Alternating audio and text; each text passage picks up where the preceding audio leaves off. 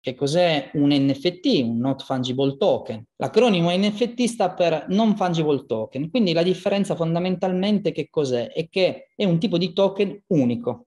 Se prima abbiamo fatto l'esempio del Bitcoin, che come l'euro, un Bitcoin è uguale a un Bitcoin, l'NFT potrebbe stare come un assegno.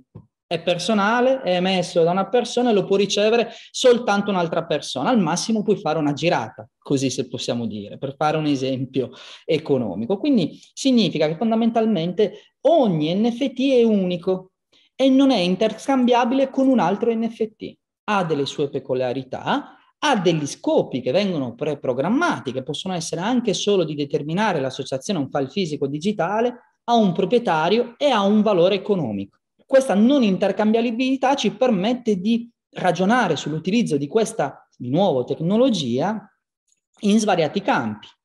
Quindi pensiamo all'NFT fondamentalmente per eh, tre caratteristiche principali. Determinare la proprietà di un qualcosa, renderla trasferibile e renderla in qualche modo unica, autentica, quindi associare un unico file che sia esso poi digitale, quindi un asset, un bene, che sia esso digitale o fisico poco cambia, ma questo viene associato a questo smart contract. Allora, adesso l'hype è stato prevalentemente per i giochi, per l'arte, ma in realtà le applicazioni possono riguardare diversi settori. Sicuramente l'arte, ho un bene unico, associo l'NFT per due motivi può essere un certificatore di autenticità, quindi traccio un evento storico, pensiamo al diritto d'autore, quest'opera l'ho fatta io, ne sono io il proprietario. Pensiamo alla, alla, tokenizzazione di un'opera d'arte, un bene diviso in più parti, oppure pensiamo a tutte le business solution, quindi alla possibilità delle assicurazioni, delle spedizioni, di tracciare tutte quelle che sono le dinamiche tra operatori. Gli altri aspetti sono gli asset digitali, eh, se eh, per noi, come vedremo adesso, arriva un evento straordinario, per i metaverse arriva Zuckerberg, che dichiara di cambiare nome e apre valida tecnologia di metaverse. Gli NFT saranno fondamentalmente quegli asset digitali che si scambieranno all'interno di queste piattaforme, anche questa volta con attribuzioni economiche. Pensiamo invece all'attribuzione di asset reali.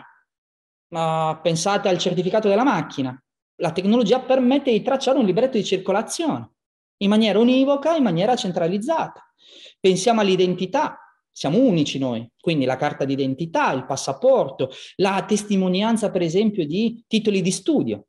Tutto questo può essere fatto utilizzando questa tecnologia che a monte traccia che può normare determinate condizioni, addirittura facendo ovviamente i multifirma, quindi permettendo a più persone di validare quella tipologia di informazioni e tenendone traccia nel tempo.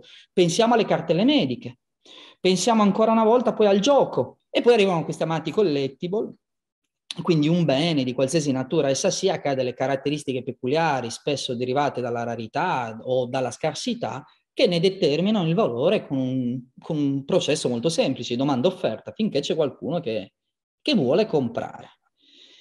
Questo è quello che io, io ho definito uh, il battesimo degli NFT ossia questa vendita milionaria che è avvenuta a marzo, che, in cui Christie's, una delle più famose case d'asta di arte, di vini, di auto, di case, di beni comunque di, di varia natura, decide, decide, di vendere per la prima volta storie, nella storia delle case eh, d'asta un'opera intangibile, quindi un'opera d'arte, in questo caso digitale.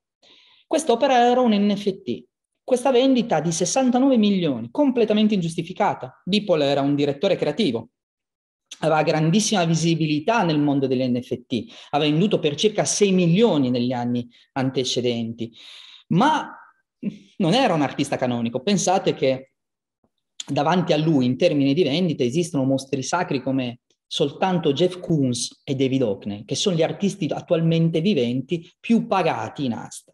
Quindi uno sconosciuto arriva, questo arriva con circa una, una ventina di battute d'asta. Allora se io gli anni prima parlavo da Deloitte, al Basel, di queste tematiche, andando a spiegare, mi sentivo dire, ma io non metterò mai i miei dati online, ma come funziona questo? Adesso le persone non interessa più. Perché? Perché questa notizia è stata battuta da tutti. Quindi questa notizia ha validato questa tecnologia e ora le persone vogliono soltanto capire, almeno per quanto concerne in primis il mondo dell'arte, come farne parte, come posso, artista, come posso vendere le mie opere, collezionista, come collezionarle e Gallerista sta cercando di capire più o meno che cosa sta succedendo ancora in questi giorni.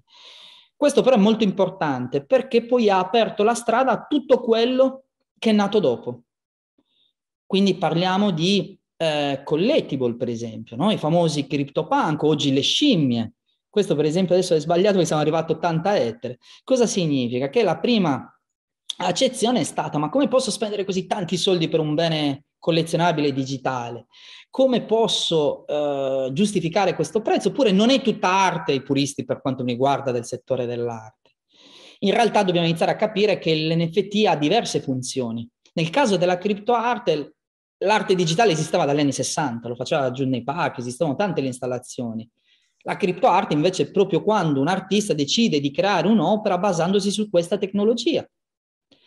Ma i collectible, che sono dei beni coll- da collezione, quindi sono delle collezioni realizzate in più numeri, possono essere 1000, 2000, 500, 10.000, e ognuna di esse ha delle dinamiche proprie che sono basate fondamentalmente sulla gamification, quindi sulle modalità di collezionismo, sulla scarsità.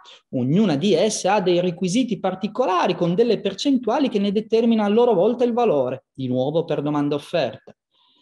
E fondamentalmente poi c'è dietro la community che supporta queste iniziative.